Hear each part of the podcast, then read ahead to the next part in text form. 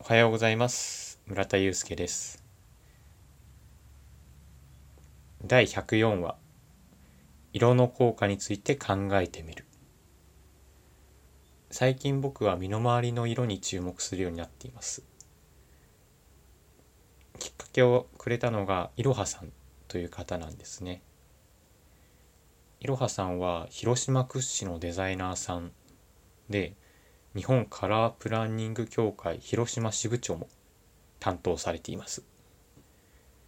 このラジオトークでも「いろは色聞く色彩ラジオ」という番組をやられてます。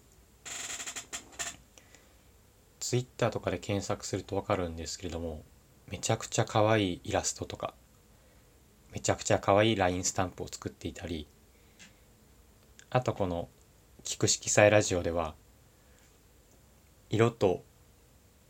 色の与える効果とかにを中心にお話しされてますね。声も優しくて落ち着く感じなので是非聞いてみてください。で今回僕が考えたのは飲食店と色の関係性です。僕の働いてる僕のアルバイトしているリンガーハットが最近模様替えをしたんですよね。昨日が1週間ぶりの出勤だったんですけれども店内の雰囲気がガラリと変わっていてとても驚きました。どう変わったかというと全体的に温かく優しい雰囲気になったんですよね。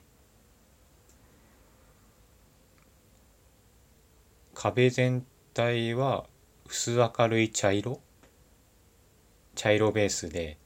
椅子は明るいクリーム色で縦線が入っていました。あとソファーもあるんですけれどもソファーもその色です。で床は薄いグレーグレーに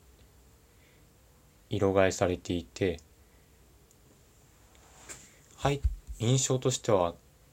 ゆったりくつろげるカフェですか？って思ったぐらいですね。家族に近い温かさで店が迎えてくれるっていうイメージを持ちました。以前はどんな色だったかというと、まあ、壁は何だろうな薄い、まあ、薄いクリーム色で椅子とかソファーが全部青だったんですよね。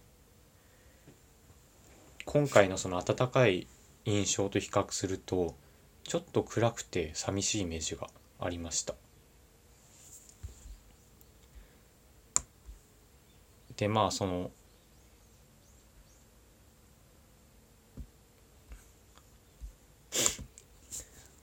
せっかくその色彩画があって自分がこうやって温かいみたいな印象を持ったので色彩の効果っていうのを気になったので調べてみました。そのことを午後からお話ししていきます。飲食店と色について。1つ目暖色の効果。赤やオレンジ黄色などの暖色は料理を美味しそうに見せ食欲を増進させる効果があると言われています。イメージカラーに暖色系を使っている飲食店飲食チェーン店が多いのはこのような効果が知られているからでしょう。確かに僕は昨日は料理が美味しく見えましたね。僕はお客さんとの接客とかホールを担当してるんですけれども運んでいてあれこんなに長崎ちゃんぽんとか皿うどん美味し美味しかったかな？料理の腕上がった？盛り付けめっちゃうまいじゃん。って考えるようになってました。多分それっていうのも周りの優しい雰囲気が演出した美味しさだったんじゃないかな。より美味しく見せるようになったんじゃないかなと思っています。であとはファミリー層や高齢者がターゲットであればテーブルや椅子カウンターなどに木目調のカラーや木材を使用して落ち着いた雰囲気の店内にするのがおすすめです。と書いてあります。これもそうですね。椅子とかが縦線縦線が入ったことでなんか空間全体がゆったりした雰囲気になったような気がします。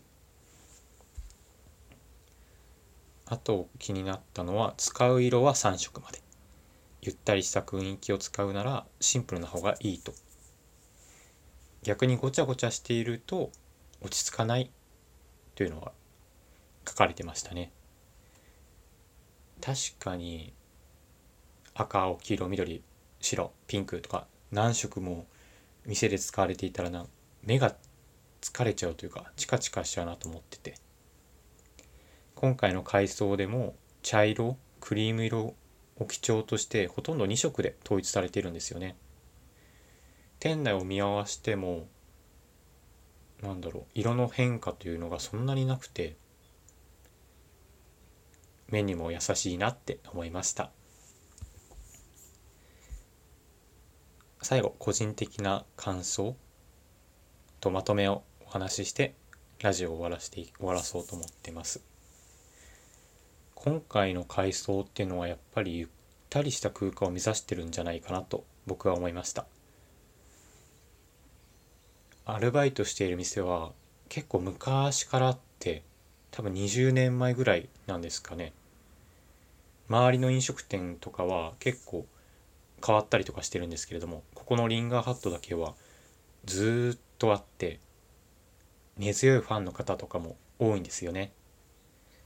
働いていて他の店舗より味が美味しい接客もしっかりしていて気分が良いっていう声をよくいただくことも多いです。そういったことから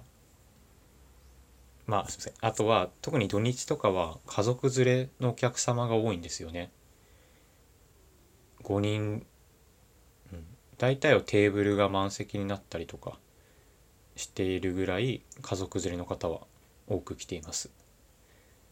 せっかく家族みんなで来ているからゆっくりしていってほしい。そんな思いがあるんじゃないかなと思ってます、うん、今回の改装でより地域に根付いた温かみのある家のような空間を目指してるんじゃないかなと僕は思いました。改装の色を指定したのとかは店長だと思うのでお会いしたら是非聞いてみたいなと思いました。まとめ。こうやって色が変わるだけで人の印象が変わるっていうのは面白いなって思います。日常街とかも歩いてみてもいろんな色とかがあるじゃないですか。そういった時にこれはどういった背景でこんな色をつけたのかとかそういうことを考えながら街歩きするとねなんかいつもと違って楽しい気分になれるんじゃないかなと思います。本日もお聴きいただきありがとうございました。是非冒頭で紹介したいろはさんのいろは色聞く色彩ラジオなどもなどいろは色聞く色彩ラジオを聞いてみてください。専門的な内容を分かり僕たち僕のような色について詳しくない人にも分かりやすく伝えてくれる優しいラジオです。